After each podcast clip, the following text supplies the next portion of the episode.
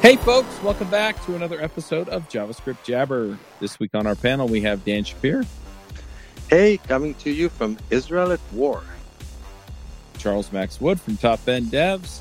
Uh, I got some exciting stuff coming through right after Thanksgiving, so stay tuned. We have a special guest this week, and that is Patrick Meenan. Patrick, do you want to introduce yourself? Let people know who you are and why you're famous. Sure. Um, I, I, don't know if I go so far as famous, but um, so I've spent a fair amount of time uh, working on Chrome in particular, but web performance, web loading, that kind of stuff. I guess probably most likely people know me for creating webpagetest.org, uh, sort of a diagnostics tool that gets used a fair bit in the performance world. Uh, but I spend my my day job um, trying to make the web faster I have to pause us here, you know, just to say that I that I really well, I, I wouldn't go as far as say worship, but I very greatly appreciate what you've done for the web platform with web page test. It's it's an amazing tool, one that you know if you anybody who cares even a bit about performance should be familiar with and using and it's made such a ton of difference and you know it's kind of part of the platform now what with it being integrated with http archive. So it's really an amazing contribution to the web from my perspective. Awesome. Thanks. I mean it's a lot of fun to work on too so that's the main reason i got i spent so much time with it. Cool. Do you want to so, tell the people yeah. a little bit about what it is? Sorry chuck for no i was going to ask what it was so go ahead. Oh sure. Yeah i mean web page test um, it's I guess in its most most basic form is a, a website you go visit to. Uh, you give it a URL for a page you want to test, and uh, get to pick from a location and a device that you'd like to run the test from, and it'll load the page for you, gather all sorts of diagnostic information, uh, record video of the page loading, and then I guess the the sort of superpower is when it reports the results to you. It gives you a film strip of the page loading at like 100 millisecond intervals um, synchronized with the water network waterfall of the the resources loading uh, with JS uh, parse and eval times in the waterfall and all sorts of details to help you sort of diagnose loading performance and make things faster. Um, and I mean, we even use it a fair bit on the, on the uh, browser side of things to validate like uh, largest contentful paint and some of the the newer metrics that have been coming out, uh, we usually validated it against uh, something like web page test with the film strip to make sure that the times we're reporting elements painting are actually the times elements painted on the screen. So somebody who's interested in web performance, but you know maybe not an expert in mm-hmm. it, might be asking at this point, like, what's the benefit over just using the the Chrome DevTools? Why you know, the network, specifically the network tab inside Chrome DevTools. Why do I need an external tool that seems to be doing something, well, almost identical as it, as it were? Yeah, I guess the, the two big benefits of running it through web page test. Uh, one is the, the physical location. So running a real device in a real place, uh, not in your house on your network. And so if you want to do a test from another country, or something like that, or on uh, a phone. But the the real performance reasons for uh, comparing it to like the traffic shaping and dev tools, for example, where you emulate a, a mobile connection. Um, one of the things web page test has always done is try to be as accurate as possible, and it uses packet level uh, traffic shaping that makes it look like an actual 3G or cable connection. Oh, wow. And including things like TCP slow start and everything else will behave properly. Um, so, you can actually test like CDN configs and things like that. Whereas uh, doing it in Dev Tools is a little bit of a stretch. You can do it locally on a Mac if you use uh, the the connection emulation stuff that the Mac provides. Um, but it's sort of a, an extra level of fidelity beyond what you get in uh, DevTools or Lighthouse. Uh, yeah, I, I have to totally mm-hmm. agree. I mean, I found the network maps that I that I got from the web page test to be to see to appear to be much more accurate and reflective of what actual users from the various locations on various devices actually experience compared to what I see in, in Chrome DevTools or even in Lighthouse. So I, I greatly appreciate the effort that you put there, like you said, with actually emulating the different types of network and obviously running from the actual different physical locations around the world.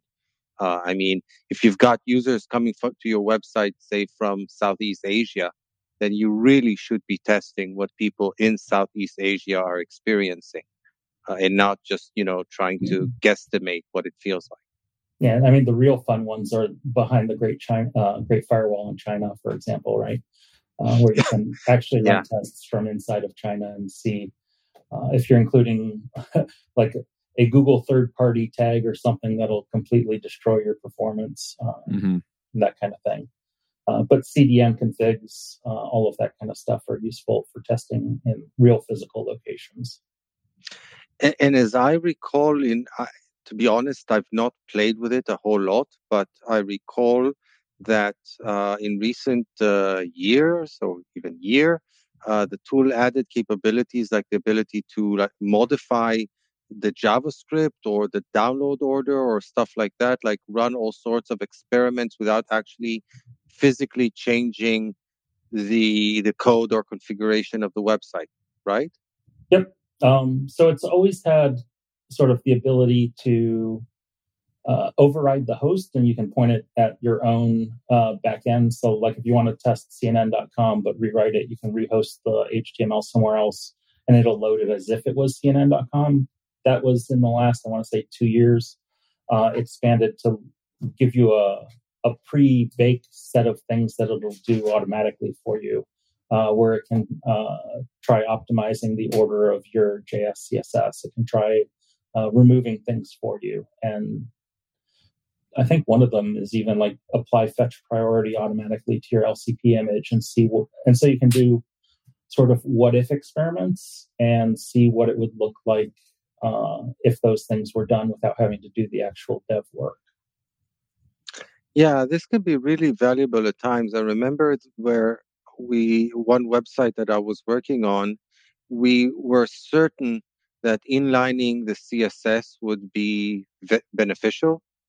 And so we did, and it turned out to be actually detrimental.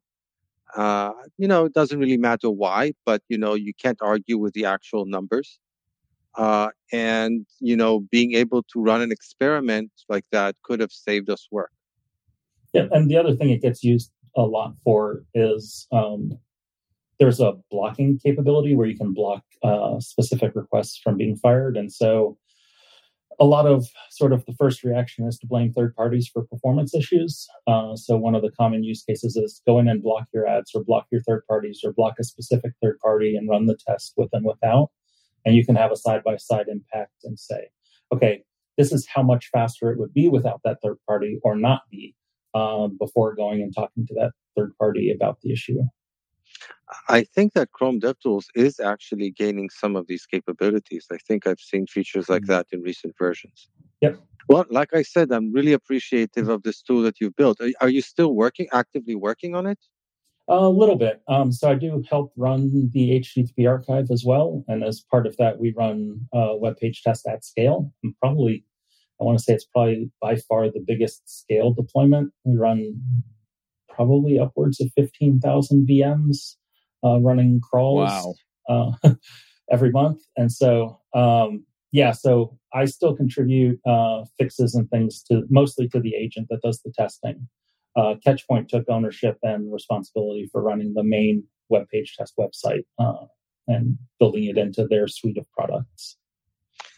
Maybe I was going to say, so it's oh. not a Google thing. It's a no. I mean, it was and still is uh, an open source thing. I had originally built right. it when I was at AOL, um, pre Google even. Uh, and so I had always run it on the side uh, until probably about three years ago. Uh, Catchpoint took over and is now running it. Mm-hmm.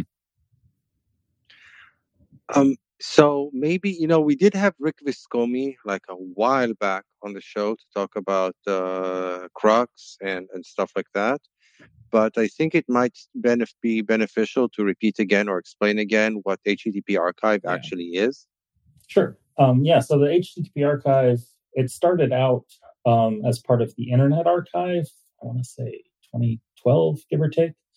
Um, with Steve Souders wanting to keep an archive of how web pages were built rather than just what they looked like. And so it started out with a fairly small number of pages that we would test, like the top thousand or something like that. And it would store uh, the network waterfalls. Um, it got its name HTTP archive from the it would store the har files of the http loading of all of the pages that we were testing as well as the videos and that kind of thing. And so when uh, rick and google to some extent uh, took over running it it's expanded a lot uh, since then. And so now i want to say probably the last two or three years uh, with the uh, chrome user experience report the core web vitals all of that kind of thing um, we've expanded the HTTP archive to crawl all of the pages that Crux, or all of the origins that Crux has in the data set. So something on the order of 23 million origins, uh, plus one page deep of a crawl within each of those origins. So we don't just hit landing pages. And we effectively load all of those in web page test um, w- once a month and we store the results in BigQuery uh, as JSON, like all of the request data, response data, headers, performance data, payloads, um, so we can run analysis on it, and, or anyone can run analysis on it. It's an open uh, data set on BigQuery, although it can be fairly expensive to query if you're not careful.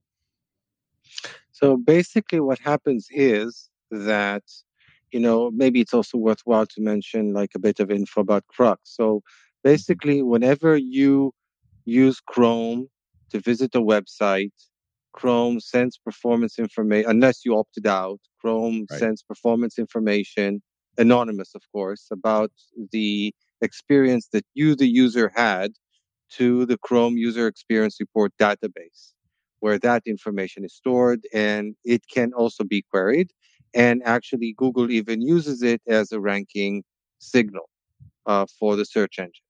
In addition to that, that kind of synchronizes into the sister database, which is the HTTP archive, where you take the same websites and then run, you know, various synthetic tests on them. One of them being, like you said, web page tests. So for at each one of these websites, you have both the field data that's gathered by the Chrome browsers and synthetic data that's collected by various tests, such as web page tests. Correct so far? Yep. Yeah. And I mean, part of what we also collect is uh, we run a Wappalyzer detection on as part of the HTTP archive crawl to extract what technologies we think the page uses. And so that powers a lot of the uh, Core Web Vital report by technology. So if you want to see the reports where React versus Vue LCP pass rates is one of the like public dashboards mm-hmm. that gets shared a fair bit. All of those. What was that? A Wappalyzer? Wappalyzer. Uh, it, it used to be open source. It has since been forked, um, but it's uh, very similar to BuiltWith. Uh, basically runs a bunch of checks on the pages to see and extract information about hmm. uh, the technologies that are used on the page. And so it powers a lot of the Chrome user experience report uh, technology based reports. Uh, yeah, I've actually contributed to that one in the past. It it basically like looks at which files the uh, website loads, you know, the actual even names of the files, it looks at stuff like uh, you know various meta tags so like generated with and stuff like that and tries to figure out which technologies a web page actually uses mm-hmm. um, so and i actually used all this data i actually gave a talk at several conferences uh, where i compared the performance well it's not exactly compared the performance it's more compared the likelihood of building a fast website using various frameworks based on existing right. data. Um, so so yeah, um, it's really very useful information but yeah, I was mostly looking at the Crux data, not the the web page test data, because I was really mostly interested in in the in the field data and the actual user experiences. But the segmentation was done based on on uh, Wappalyzer. And mm-hmm. one of the things that I was looking for, uh, looking at is also if I could see correlation, for example, with the amount of JavaScript being downloaded and, and stuff like right. that. And that kind of information is, is I recall does come from web page tests and stuff like that. Yeah, all of the the details about how the pages are built and what's on them comes from web page test, and then the the real user field performance data is what comes from Crux. And so both being together in the same data set makes it really easy to do that kind of join. Right. Now, like now I'm just said, curious, oh, sorry, like sorry, who's who performs best? Is it Qwik or Solid or React or somebody else? Well, it depends. Uh, based on the, the, really? the last time that I looked. No, look, the thing is this. Uh, what you first of all, it's important to note that correlation does not mean necessarily causation. Right. Fair. Uh, and but but the key diff. But there are a couple of, of points to remember. First of all, the number of websites built with the different technologies vary a whole lot. Mm-hmm. Um, you know, there are like React has as many origins or websites as all the other frameworks put together. Um, so, and and on the other hand, in the top 10 million websites, you've got all of something like 50 websites built with Qwik. So it's kind of difficult, it's problematic to compare, you know, hundreds of thousands of React websites to like a handful of of Qwik websites. Also with Qwik, you assume that, you know, people who are using Qwik or on the bleeding edge are mm-hmm. probably more performance minded than right. the average, you know, company using React. So it's it's kind of difficult to compare. But the situation is the last time I checked, Qwik has pretty good results for those handful of websites. They they they perform really well. Uh, React, it's not so good. I think it's something like somewhere between 30 and 40 percent of React websites actually have good core web vitals. Uh, and yeah, it's it's kind of unfortunate, but it's the reality. Look, there are also a lot of React websites where they don't really necessarily care so much about performance. I mean, you know, if you're building some sort of a dashboard, then you know you may not actually care about mm-hmm. performance, where, which you would if you're building, right. let's say, an e-commerce website. So, yep. so your needs, your mileage will vary based on your needs but that's not what we're here to talk about. I mean, it kind right. of is. it, no, I mean it kind of is because it all it all ties into performance. But but we are here to talk about mainly about something that you recently spoke up about at the uh, Perf Now or Performance Now conference in Amsterdam, right? Yeah, I mean that's the the big one, the latest hotness, uh, compression dictionary transport stuff. Okay, my brain just got its eyes crossed. Yeah, and it, it takes a little bit to wrap your head around, but it's it's sort of cracking a nut we've been trying to solve for 10, 15 years, give or take. Um, I'll say back in the day when privacy and security weren't a problem. Uh, when was that? okay, we're we're less of a pre pre Spectre and crime and breach attacks. I'll say uh, where side channel attacks weren't a problem. Uh, we used to have uh, effectively delta compression at the HTTP level um, for doing HTML with custom dictionaries and uh, SDCH. And so that got killed because it uh, opened up HTTPS connections to side channel attacks uh, from mm. compression. And so over the years, we've been trying to find ways to bring it back unsuccessfully, hopefully until now. Um, and sort of part of that sort of evolution, we went uh, through HTTP 2 launched, and we did the whole let's unbundle all of the things so we can uh, do updates of just one module if, instead of a whole web bundle, for example, when uh, like one import gets updated. Uh, that ended up having two critical problems with performance. Um, the first one was uh, compression. So compressing a thousand separate files results in much lower compression rates than one large file with everything mm-hmm. bundled together. Uh, and so we think we've solved that part of the problem. Uh, the other part that it also uh, had was there. It turns out there's an awful lot of overhead in the browser uh, when you request a thousand different things versus when you request one thing.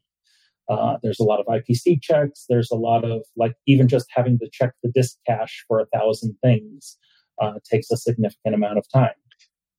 And so, if I if I can pause you for just a second, because I think we ran through a lot of stuff really, really quickly, and I think it might be worthwhile, at least from my perspective, to back up a little bit. Because, for example, some people might be asking about why even did HTTP two change stuff. I mean, you know, what was it about HTTP two versus HTTP one point one that even made the difference? I mean, mm-hmm. you know, I think even that's worth exploring a little bit before we dive into all the technicalities that you've just spoken, uh, been talking about.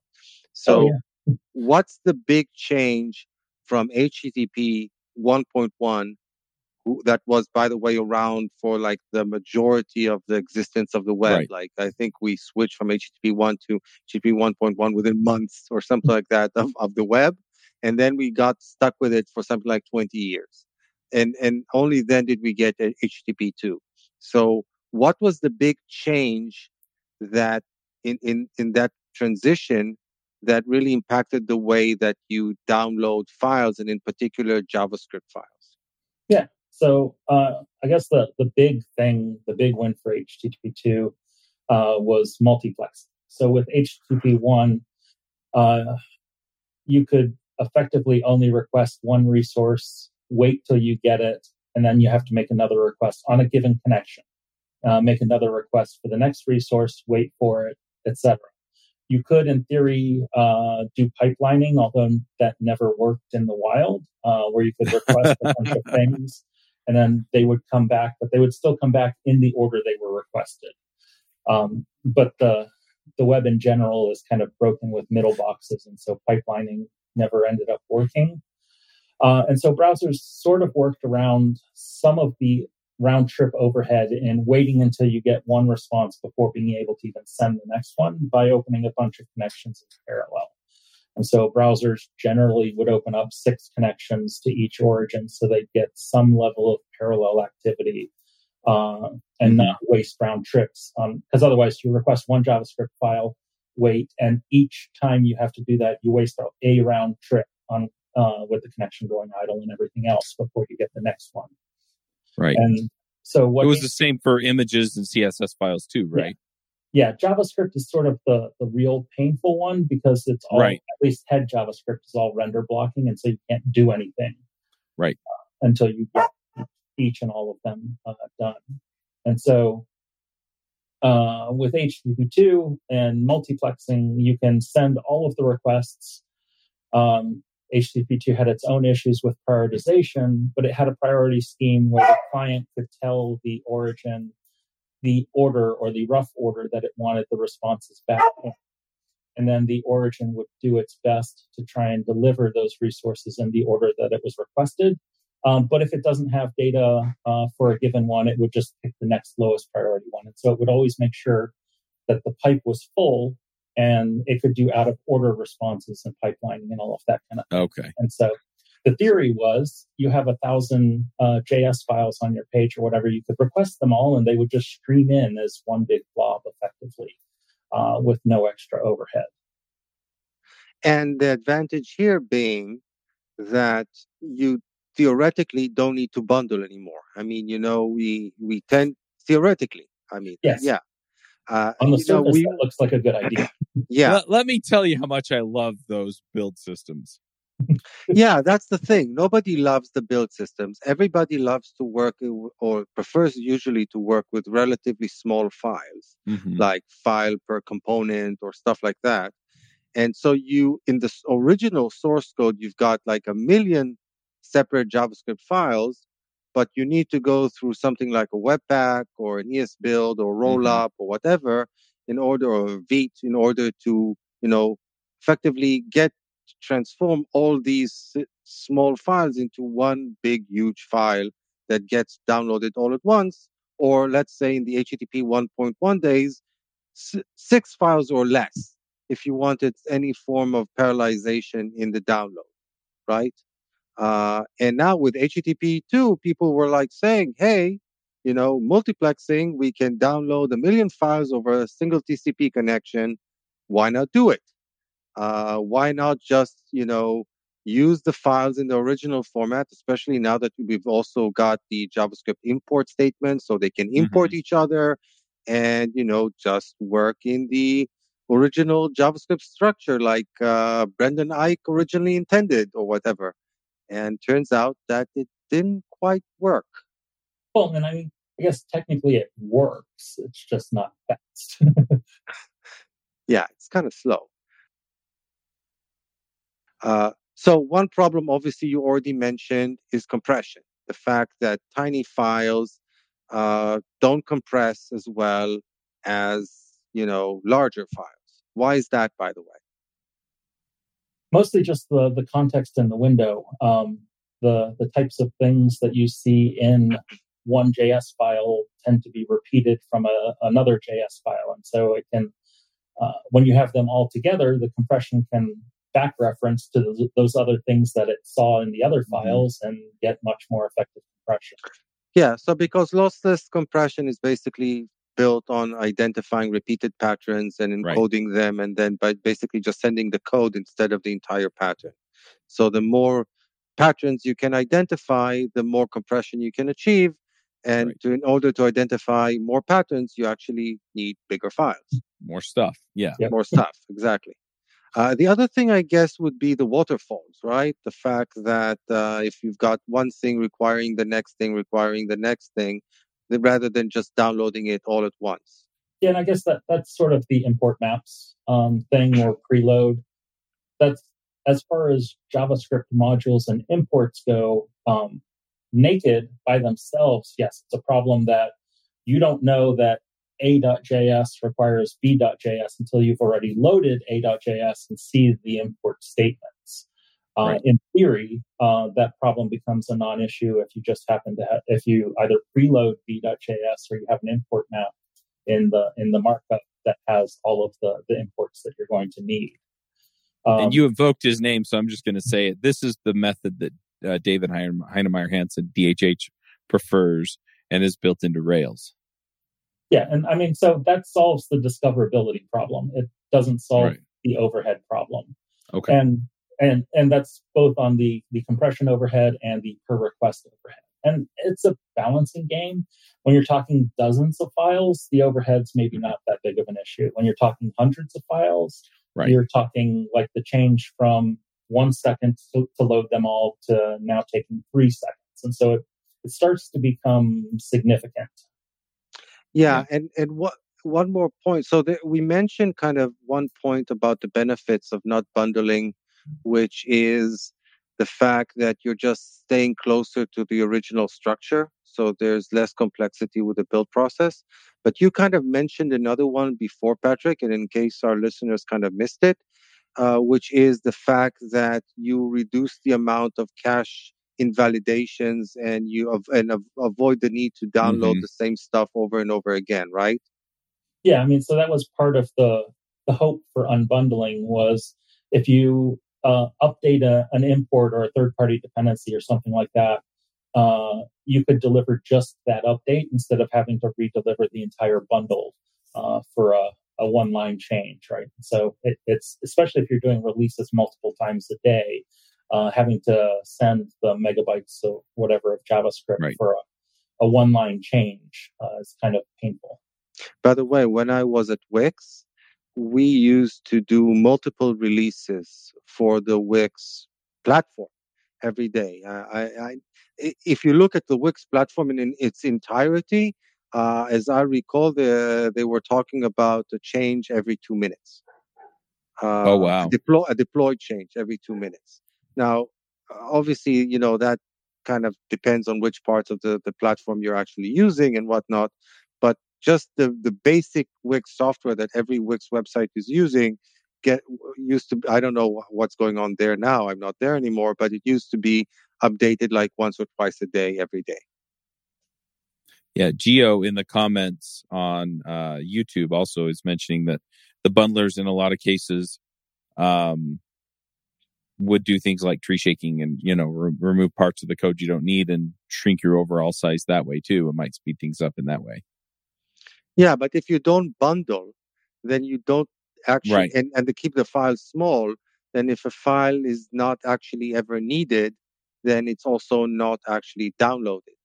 Right. Uh, but yeah, tree shaking can also even get you at lower than file size reduction. Mhm. Like, you know, you might be moving actual single uh, function, even theoretically from the code. So, so yeah, bundlers can do a lot of magic. Yeah.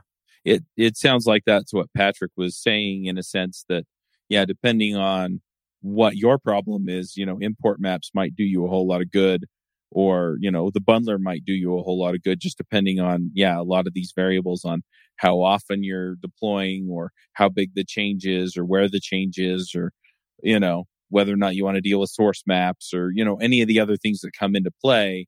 And so, you know, one may work out great for you, one other one may work out great for somebody else, and there may be a combo or some magic formula that you kind of work out that says, okay, if I bundle these things together, they tend to not change so much. And so, you know, I can get away with having one less round trip or four less round trips, but then I import maps a lot of the other stuff because it's small and if it changes, then it, you know, and it gets to be a stuff out of the maintenance and it gets Yeah. to be a maintenance nightmare because code changes code moves around Yeah. and you need to start you know and, and and if you don't watch out then your maps can get you know out of date out of sync and you're potentially end, end up doing more harm than good but now going back to the whole compression issue so we Yeah. spoke about the fact that one of the big problems with unbundling into really small files was that you kind of lost out on the Mhm. compression of of of you know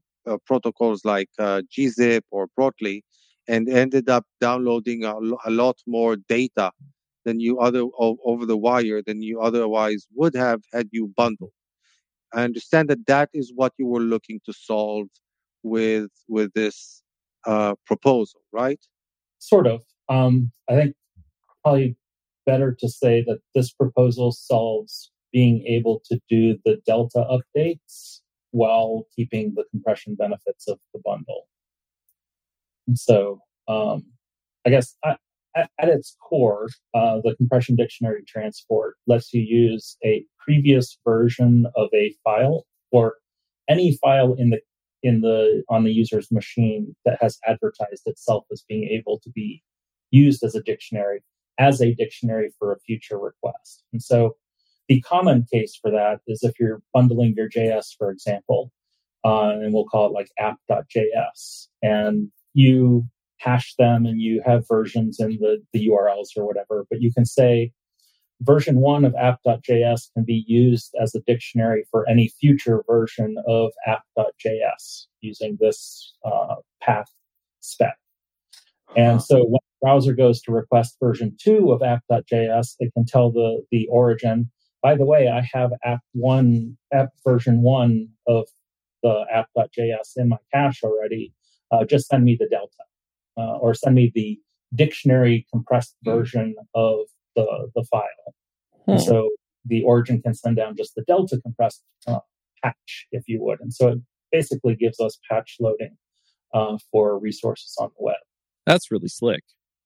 And does the bundler need to, need to be cognizant of that? I mean, So do the bundler doesn't necessarily need to be cognizant of that. And there are a couple of different ways to do it, but um, what on the the bundle side of things, it's probably best to have something like a post build step uh, that takes your bundled assets and uh, for one release and the bundled assets from X number of previous releases and uh, generates artifacts that are di- dictionary compressed versions of the the new bundle compressed using previous versions as uh, with the dictionary.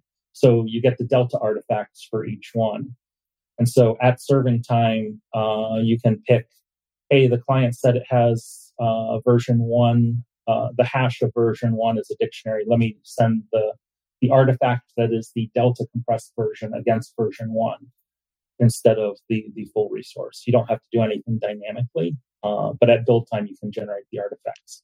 For that case, there's also an HTML uh, dynamic use case as well. So the web server needs to be kind of cognizant of this whole thing. I mean, it Yeah, I gets a request and it needs to serve Yep. different things based on not the URL, but based on like fields in the HTTP request header. Yeah, and I mean it's not unlike you could, in theory, and you do at times, uh, pre-compress with Brotli and pre-compress with gzip uh, the static version of the asset, and then Hmm. your web server will just pick the the .gz or the .br version of the file from the server and serve that if you have it. Uh, and the client has advertised Brotli or gzip uh, capability rather than doing it on the fly.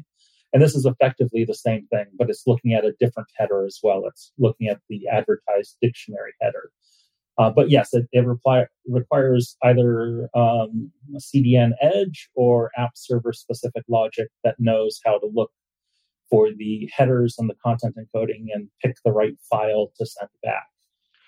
Ah, so But- this might also be implemented by the CDN rather than by the Yeah. server. Because it can it can try the a version of the URL that has the dictionary in the path. Right, so it can append Mhm. the dictionary value to the end of the file name and try requesting that and fall back to the main uh, Hmm. file if it doesn't have it, and then it can just pull it from cache uh, because it'll use using the vary headers and everything. Once it's in in the CDN cache, it can just serve it directly. So basically, I'm going to back up about two steps. My understanding is is that um, the compression effectively, you know, like Dan says, it finds all the patterns, right? And then it says this pattern is, you know, entry number 2000. And so then whenever it says, Hey, I've got entry 2000 here, then when it decompresses, it just puts that pattern back in, right? Um, and I, I know I'm oversimplifying a ton of this stuff, but effectively what you're saying then is this allows you to do patch level stuff because one of the entries in your dictionary could be that patch as opposed to the pattern. And so you could, uh, does it work Yeah, that way? effectively version one of your uh, JS uh, becomes the patterns, a collection Right. of patterns. And so you can say, like you have a one line change in version two of the JS file, for example. Everything before that can just be replaced with a token that says, hey, pull version one of JS from byte X to byte Y. And everything Uh-huh. after that one can be another range that was in Okay. so you basically compressed it down to a token referencing most of the file, the one line change, and a token referencing the rest of the file from the previous version. So can it token across files? Because you've been talking about app version one, but if app version one is like 12 things I've stuck in my import maps or taken some other way of getting them in, can I? So you, You know. can't you can't have multiple dictionaries that you pull from, for example. Can you have one dictionary that applies to all of your files though? Yes. So you can, and that's we tend to look at that more in the the HTML or API use case uh, for dynamic Okay. resources, where you can build a dictionary that has the common things. Uh, like if your HTML is generally has similar head, similar meta tag, similar structure, Mm, similar okay. across all of your pages, that can go into a dictionary that is side loaded. Uh, you do link rel equals dictionary to sort of side load and load that as a dictionary. And so future requests for HTML pages can say, oh, and by the way, I have this dictionary that has already all, all of your common template things. And then in that case, if you're doing compression directly on the on the origin or in the CDN, it would need to have the dictionary available to do the compression, but you can basically send down deltas of your HTML uh, where all of the common stuff is compressed out. Uh, same thing for like API calls, GraphQL, JSON, stuff that tends to be very verbose in general with keys and tags, stuff that tend to be very common, uh, can all be compressed out into an external dictionary. And so you end up with just the actual data part, uh, almost a binary transfer of API, even though it's still JSON. And as far as what you see, it's still JSON. Mm-hmm. This is It pretty sounds- amazing. I mean, Yeah. it, it- with with the exception of of media data, which I think this whole thing is potentially less relevant I mean, for. Right. It doesn't care that it's text. It can be binary data, but there's not a lot of repeated uh, media data. Like the the one completely convoluted use case that I came up with is if you have color profiles in all of your JPEG images, for example, that are big and happen to be the same color profile you embed in all of them. In theory, you could have a dictionary that has that color profile and compress it out, but the, the dictionary compression itself doesn't care text versus binary. It's just byte strings. Um, but the use cases are definitely much more the text files uh, that you see. Yeah, It's so interesting too from the standpoint of I see this solved the um, you know the common pieces of the page. Um, so I I work primarily in Ruby on Rails, and so you know I talked to David about a lot of some of these ideas, and one of them's in Turbo, which effectively you know it'll either load in new chunks of HTML, but uh, Turbo, which piece of it? There's one piece of it where if you hit a link, it sends back all the HTML from the server but then it does a diff against it, right? And it finds all those common pieces and says, this is the same. I'm not going to reload it. And so it seems like this is kind of a, a backward way of, of solving the same problem where now it's, hey, look, this is the same. I'm telling you this because it's in the dictionary. And so don't load it.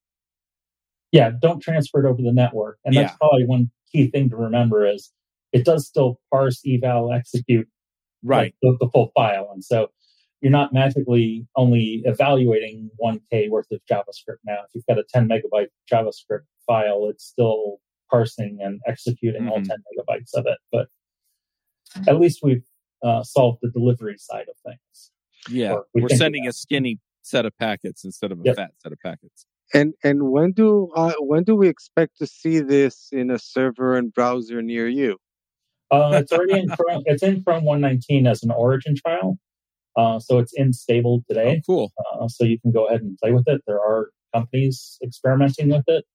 Um, I will say It, most it has of- a graceful fallback, right? So if my Yeah, I mean, it'll- Firefox, no problem. it's no it's completely progressive enhanced. I mean, if Okay. you don't advertise the dictionaries, the server doesn't send anything back. Uh, if you do advertise the dictionaries and the server doesn't either have the dictionary or an asset compressed with that dictionary, it just serves the original uh, response. So it's uh, completely transparent, uh, completely progressively Oh, that's good. enhanced. And so, yeah, I mean, none of the servers or CDNs, for example, will do it all for you yet hmm um, that's still part of what the origin trial is for is to see what the what the pain points are if there are any for the cdns and servers uh, most of the most of it's being done either in application servers or uh, just at serve time of the file picking the right file to serve that was already pre-built using the, the command line tools uh, that w- that said i do have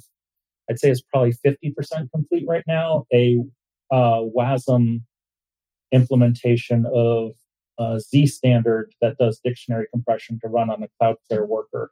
Uh, so Mm. we could do both the dynamic and static use cases on an edge worker uh, where you don't have to do anything at the origin or in the app servers. I mean, it, it That's feels completely wrong to be doing compression at the edge in WASM, but hey, that's what it's for. Well, Hey, if it's something I don't think about, well, yeah. I mean, what? But no, it's pretty awesome from my perspective. Yeah. Why, why do you feel like it's wrong? Um, because you're running compression in effectively a JS VM instead of natively on the hardware. Yeah, but it's in WASM, so Mhm. well, and it it, and it's it on moves somebody it up. else's hardware. That's what I was going to say. It moves it out of the realm of oh, this is right in the mix of everything else that I'm doing, and it puts it out there. So it's like okay, this is another way of doing it. It's another system. It's another right. And so it, it yeah, it's it's a different concern now from my writing my code and whether or not it compresses and builds. Yep. Although I will say, sort of, as far as how it builds and bundles, um, there will probably be some opportunity for things like Webpack and things like that to have more, I'd say, consistent or predictable builds from uh, or bundles from build to build. Um, because if you're using a previous version as a dictionary, uh, shaking the tree the same way, keeping fi- function names the same from release to release, or even including the same modules in release to release will give you better compression. Right? So mm-hmm. it works remarkably well with no changes needed, but it can be better as well.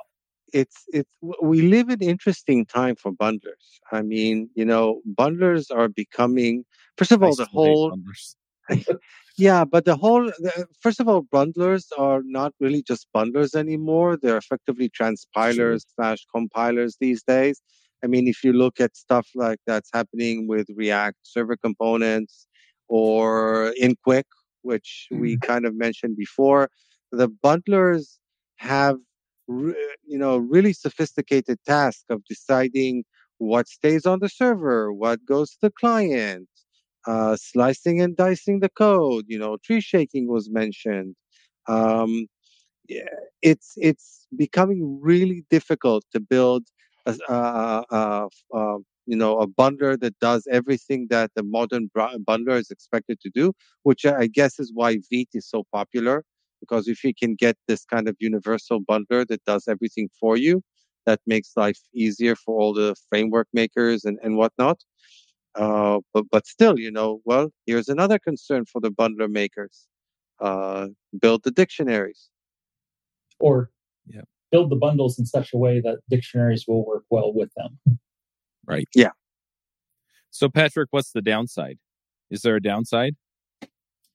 Um, I sort of mentioned it already. It's still delivering or effectively becoming the whole file. Uh, for CDNs, one of the things to worry about is the varies. Um, you'll now have uh, more copies of responses in your cache. Uh, so you may end up blowing out caches and things like that if mm-hmm. you're not mm-hmm. careful. Like if you say keep a year's so the dictionary response has its own TTL time to live in the response headers, and you can say tell a browser how long, how old it is allowed to be when it requests the dictionary compression to help mitigate that. But if you say uh, keep all dictionaries for a year and you do releases three times a day or whatever, mm. all of a sudden you've got a thousand possible variations in the wild of headers that are coming in that are buried on your cache. A thousand is an understatement. I mean, it's like every version compared to every previous version. Well, for the current release that you're on at this point in time, it could be delta compressed against a thousand previous. Oh, versions. Oh, you're saying let's yeah. clear all the previous versions except. Yeah. Yeah. Yeah. That here's how here's here's the dictionary that gets you from where you are to current, not from where you are to any other version. Right. And so the the risk there is uh, if you're not careful about your your windows compared to your release updates, your your caches uh, will right. effectively become uh, thrown exponentially away. large. well, uh, usually linearly large, I think. Yeah, they'll they'll usually have limits on how many variants the CDN, for right. example, will cache, and so you'll just have stuff that doesn't get cached, and you'll hit origin for those cases. But uh, if you if you balance the the time of you allow for the dictionaries against your release schedules, you can plan that out fairly well. Um, it obviously it requires more work, right? It's not mm-hmm. broadly where you can just turn a flag on your CDN or on your edge server and it magically everything gets smaller. Um, you need to either generate the dictionaries if you're doing HTML or API stuff, or you need to do the delta compression artifacts uh, and do the the logic for picking the right one to serve. Uh, so there's a little more work involved, but I think the the value that you get out of the end is well worth it. And I imagine that you've probably ran some tests, you know. So if uh, if somebody asks, like for an for an average website, what are the expected savings going to look like? You know, or yeah, what would you say? So average is a tough thing, um, but I will say, like on on the HTML side of things, uh, we ran so the the GitHub repo that has the the dictionary transport explainer also has some examples, but um, just pulled a bunch of e-commerce and news sites and that kind of thing. And for the HTML side of things, when we use a dictionary and search, when you use a dictionary created for those, you tend to get uh, results that are 40 to 60% smaller using a dictionary than if you didn't use a dictionary. Mm. Uh, so it's a very significant saving, and that's smaller than the best Brotli or the best E standard uh, compared.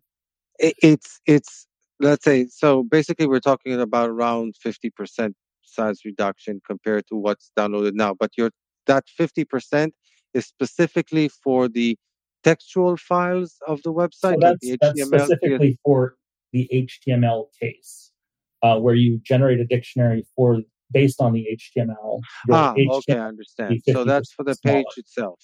Uh, for JavaScript on a version to version upgrade, um, it depends on how much you change. Uh, but some examples, like the YouTube desktop player, which is 10 megabytes of JavaScript uncompressed, uh, is 90 to 95% smaller uh, when you do wow. week over week Delta updates than the best Brotli.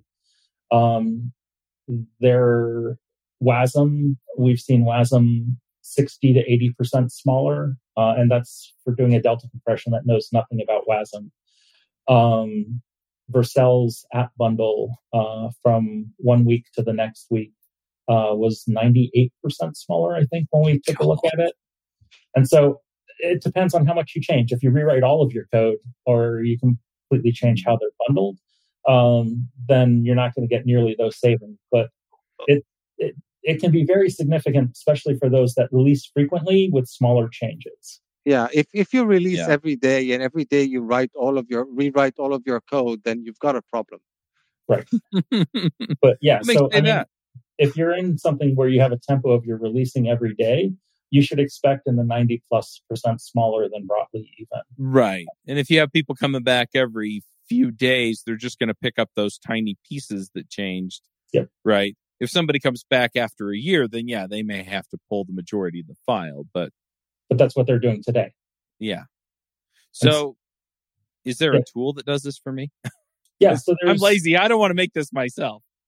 Uh so doing it all for you, no uh, at least not yet. Uh, that's probably going to be something like a value add or something that the CDNs provide. Mm-hmm. Uh, there are command line tools for doing the, the delta compression, for example, if you want to create the artifacts a- after your build. Uh, Brotli and Zstandard, the standard command line tools will do that. If you want to generate a dictionary off of a bunch of HTML, um, I have a website that will do it for you. Uh, useasdictionary.com, which just happens to be the header name that you uh, use. Um, please don't abuse it too bad. It's a machine running in my basement, but um, or um, the Brotli Brotli uh, repo has a research tool called Dictionary Generator, which is basically what I'm hosting, that you can run against uh, a whole bunch of files, and it'll pull out the common bits for you automatically and generate a side dictionary for you. So, um, but as far as a click a box um, and do it magically, that's coming would be my best guess. Uh, not yet. Okay. So coming means that you expect the next generation of bundlers and leading frameworks, meta frameworks to kind of do it out of the box? So I don't know that bundlers will ever do it. What I expect, uh, CDNs will probably be the first ones and what you'll probably able, be able to do is say, tell it the path where your application code is, and it will automatically add the necessary headers and do the delta compression from one version to the next for you. Uh, and it will automatic, and you'll have to probably give it a dictionary or at least a, a collection of URLs to generate a dictionary off of for the dynamic case. And then it can handle all of the, the header negotiation and mm-hmm. everything else for you.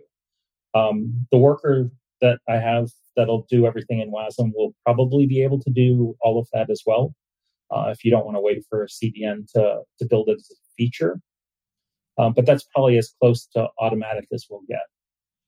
So I really like the idea of running code that came out of your basement. But well, I mean that's where WebPageTest started its life too. So. It was it the same basement?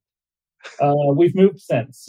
uh, So essentially, you're saying, essentially, you're saying that at least to begin with, it's going to be work for the DevOps people in organizations rather than for the developers in those organizations. Probably because it's all serving time stuff. So the developers will just go ahead and create their bundles as they did, and then when it goes pushed to production, either the artifacts will get created or uh, someone will take care of configuring something else. So the devs of the devs of DevOps people will do all the work. the developers will get all the credit, and the marketing people will blow everybody out of the water by adding a 12 megabyte GIF into the website. Well, in other words, things never change. The developers are doing the DevOps, right? That's the dev part of DevOps. yeah. Somehow that I used to, I used to be young and naive too. oh, so and and currently it's you said it's in origin trial in Chrome. What what are what's the what's it looking like with the other web uh, web browsers? So all of the browsers are supportive of the uh, spec. There haven't been nobody has found any privacy or security concerns uh, with the, the latest iteration, mm. which makes me very uh, confident that this is something that will ship in some form. Uh, we're currently bike shedding on what we call the headers and the values, and that kind of thing, as you know, spec standards tend to do. I love that um, term. yeah, but we're um, it's going through the HTTP working group in IETF right now. Um, so we'll have it as an RFC uh, plus part of the fetch spec uh, or sorry, the HTML spec on the WHATWG side of things. Uh, but yeah, I mean, we filed positions with all of the browsers. They've all been very supportive. Uh, my guess is uh, we'll need to shake out uh, in Chrome uh, the the actual user experience and get things sorted out and get people using it before there's adoption across all of the browsers. But there's no objections to it, which is you know a thing in of itself. Yeah, from uh, my experience at the Web Performance Working Group, the W3C Web Performance Working Group, getting all the browsers to agree can be a challenge. All right. Well, uh, anything else that we should let people know about before we start wrapping up? I mean, I think that's the the big one on compression dictionaries. Um, definitely try them out though the whole purpose of the origin trial is to let us know what works and doesn't work in your mm-hmm. environment mm-hmm. and if you just wait for it to get out of the origin trial uh, and then complain that it doesn't work in your environment it's a little too late at that point and so um, it is in production you can use it with stable users and get all of the benefits today uh, and hopefully help steer uh, any changes that need to happen to it awesome all right. Well, we are getting toward the end of the scheduled time. So, um, I think we wanted to talk a little bit more about performance and core web vitals and some of that stuff. Um, if we can do it in less than five minutes, we can go for it. Otherwise, I think we should just go to picks. Yeah, I mean, I'd just give you two quick, uh, okay, easy wins, sort of cheat codes for core web vitals. Uh, fetch priority, uh, spec from last year or so. Uh, it's a cheat code for largest contentful paint. If you fetch priority equals high on your hero images, uh, they will load sooner and your LCP will go from poor to passing uh, for the most part. And uh, if you support HTTP 3, uh, Chrome 118 rolled out support for HTTPS DNS records. Um, which lets you tell Chrome that you support HTTP3 at DNS time instead of connection setup time. And it saves you effectively one round trip on your, your first visit. And so that can be another cheat code to get you a, a quick one round trip off of all of your times anyway. So those are the. How, how do I do that? How do I tell it that I'm HTTP3 happy? So there's an HTTPS DNS record where you can advertise. Uh, it's a special DNS record type uh, where you can advertise HTTP3 support. Uh, Cloudflare does it for you automatically uh, if you're using Cloudflare and have them doing your DNS. Uh, otherwise, it's just a record type that you add to your DNS record. And it's worth okay. mentioning that all modern browsers support HTTP3, so there's really yep. no reason not to use a CDN vendor and a server configuration that supports HTTP3. It's a quick win even without that DNS record. And if you can throw that DNS record into the mix, then you get even better time to first byte, which usually speeds everything up along. So yeah, yeah, Safari. Safari has supported the record for going on two or three years now, and so there's Yeah. I you'll, found you'll a get page on- benefit outside of Chrome. I found a page on chromestatus.com that talks in brief about the feature, but it has a link to the spec and a few other things on it. So I'll put that in the notes here or the comments on Facebook and And Uh, Cloudflare, you know, the, the yeah. blogging company that also happens to write run a CDN has a really good blog post on the HTTPS Yeah, I, I think I got that one here too. So I'll I'll share it in the comments as well on Facebook and YouTube, and then we'll get it in the show notes as well if you're on another platform. So, um, cool. All right, well, let's go ahead and do some picks. Dan, do you want to start us off? Okay, it's not exactly a pick, but it's something. Uh, as as I kind of as everybody probably know, there's a war going on in the Middle East yet again. Uh, this time between uh, Israel and Hamas in Gaza. Um, I've kind of been trying to be kind of active about it on social networks. Uh, obviously, as an Israeli, I cannot claim to be objective, and I won't even try to. Uh, but I will say that I try to be fact based, uh, which means that everything that I say, as far as I can help it, is based on actual factual data, even when that data isn't, you know, necessarily pleasing for my side, as it were. Uh, now, where do I post stuff? Well, obviously on X. Um, I recently purchased the, the badge thing, so I can actually post, you know, things that are longer than just the what is it, two hundred and what sixty, uh, to whatever. So now I can post longer. I, I, I, you know, I don't write essays within X. I don't think that's the proper, you know, platform for it. But uh, I do tweet stuff.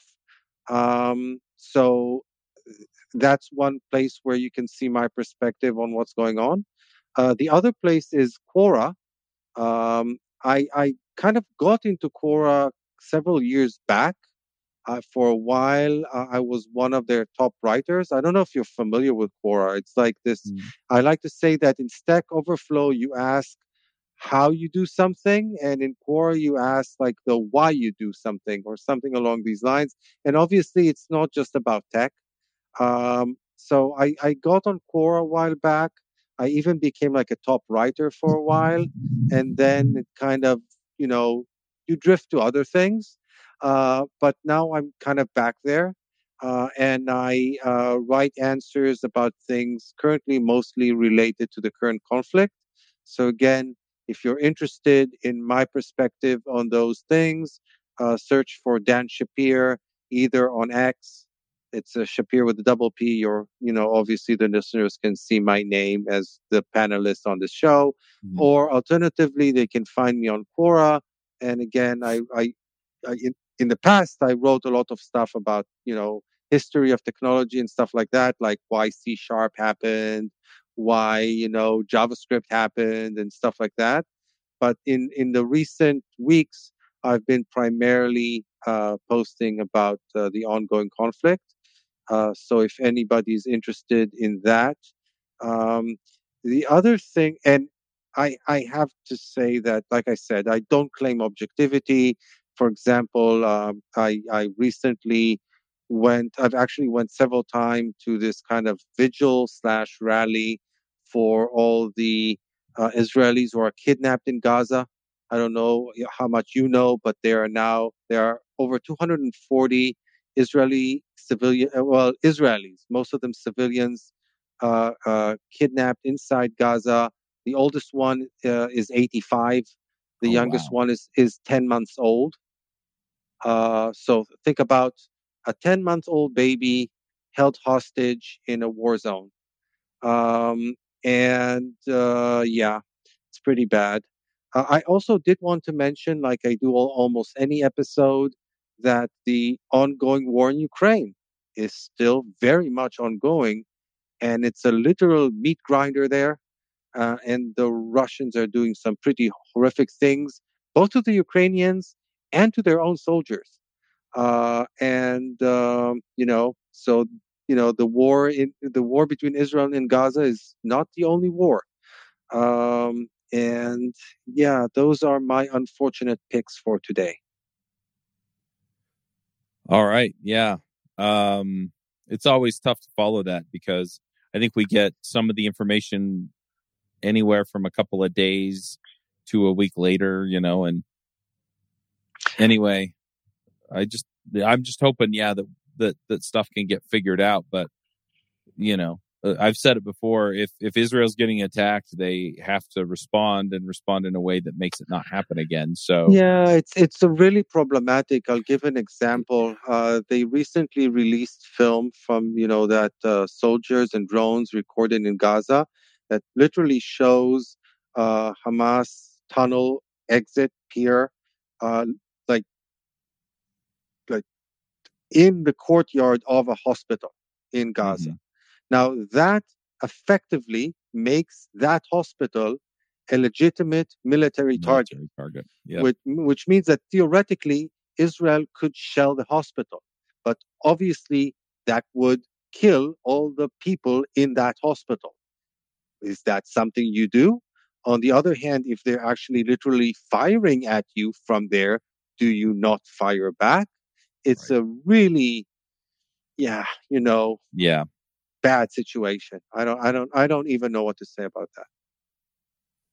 Yeah, I mean, you're basically left with two options that have dra- kind of drastic outcomes. So, I don't know. Um, and yeah, I know, I don't know literally means I don't know what the answer is supposed to be on that. So, um, cause yeah, e- either way has, has consequences that I'm not entirely pretty horrific, signing yeah. up on. Yeah. So anyway, um, I'm gonna get a little more lighthearted here.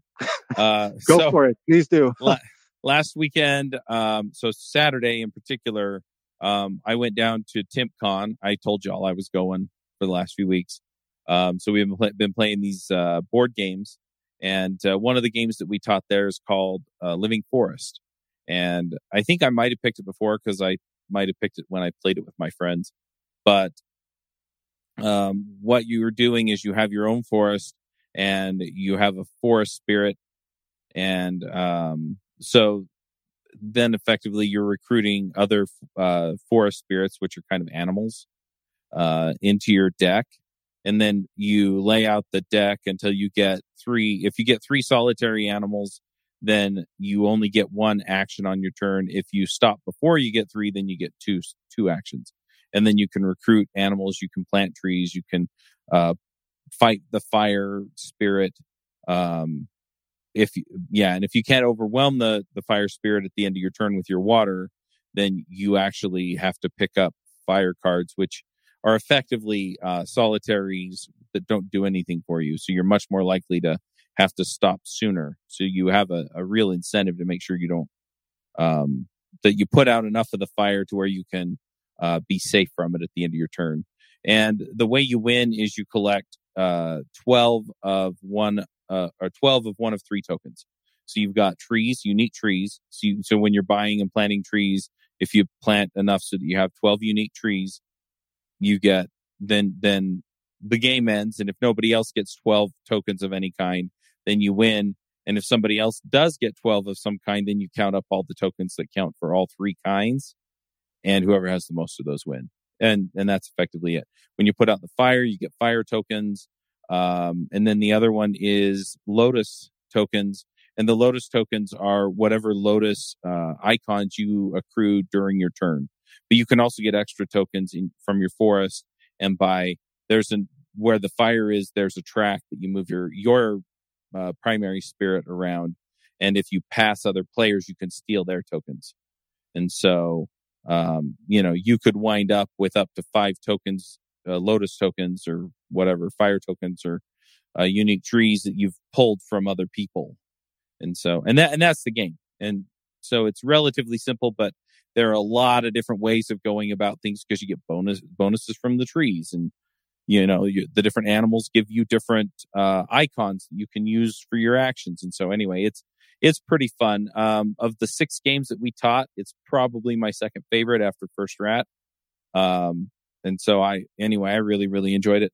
So I'm going to pick Living Forest. Uh, let me look it up on uh, Board Game Geek. Uh, yeah, so Board Game Geek has it at a weight of 2.19. Um, and I tell people that 2.0 is kind of a, an easy casual game that has enough to it to where it's kind of a, a fun challenge, right? A one is like, it's, it's super simple. It's the kind of game, game I play with my kids. So two is, you know, a, an adult who's not deep into board games, you know, could pick it up without too much trouble. So, uh, board game geek weight 2.19 and, uh, yeah, uh, the artwork on it is awesome. Uh, just really, really enjoyed that game. So I'm going to pick that. Um, I don't know if I have any other picks this week. Um, I've got some things coming down the pipe. Um, effectively, um, I'm doing the full launch of Top End Devs membership. Um, I'm planning on charging $97 a month for that. We're going to have weekly calls. Uh, we're going to get different people on to talk about various topics. Um, you know, probably have an ask me anything, you know, so if you have career questions or uh, about uh, technical topics that I or whoever I bring on to do the uh, ask me anything can answer, we'll answer them. Um, and then, yeah, we'll just have experts come in and talk about different things every week. Uh, it'll also include the book club and it'll include uh, different video tutorials that are 10 minutes or less every week. Um, and I'm planning on doing a series of those on Ruby on Ruby and Rails, and then I'm doing another one on JavaScript and React um, to start with. So um, I'm just getting all of the everything set up. But if you sign up before Black Friday, um, I'm going to leave the price at $39 a month. So if you sign up within the next few weeks, uh, you can get that for $39 a month. Otherwise, it's going to go up to 97. Um, and then, yeah, as we add more uh, value to it, we're probably going to raise the price again after that. So um, now's a good time to get in. But yeah, that's my pick. Uh, Patrick, what are your picks? know there was homework required. Um, it can be anything. If there's a TV show you're enjoying or a movie you liked, or hey, I was playing with this dev tool and it was awesome, whatever. It's probably way too uh, on topic, uh, but uh, I just got back from Perf Now, uh, Performance Now mm-hmm. conference in Amsterdam, uh, and it is at this point the only and the main web performance conference uh, that remains and uh, they're really good about releasing all of the talks on YouTube. So mm-hmm. in the next couple of weeks, um, that's going to be a really interesting playlist to look at because there were all really good conversations with some of the the top people in the industry. And if you can make it, uh, it's some of the best people to just hang out with and, and chat on technical topics. Nice. Amsterdam's a great city to visit too. So. All right. Well, I'm going to wrap us up then. Thanks for coming, Patrick. Awesome. It was great chatting with you. Yeah, and I, I see you have your social media handle on there. Or any other place you want people? I mean, I'm on all of the all of the social medias these times these days. Uh, you can find me. Just look for Patrick Meenan or Pat Meenan uh, on whichever your favorite one is. You'll find me. All I'm right, always happy good. to. to and I, I, I, highly recommend following Pat if you're at all interested in web performance and stuff that's happening on on some of the bleeding edge of web performance. All right. Well, till next time, folks, max out.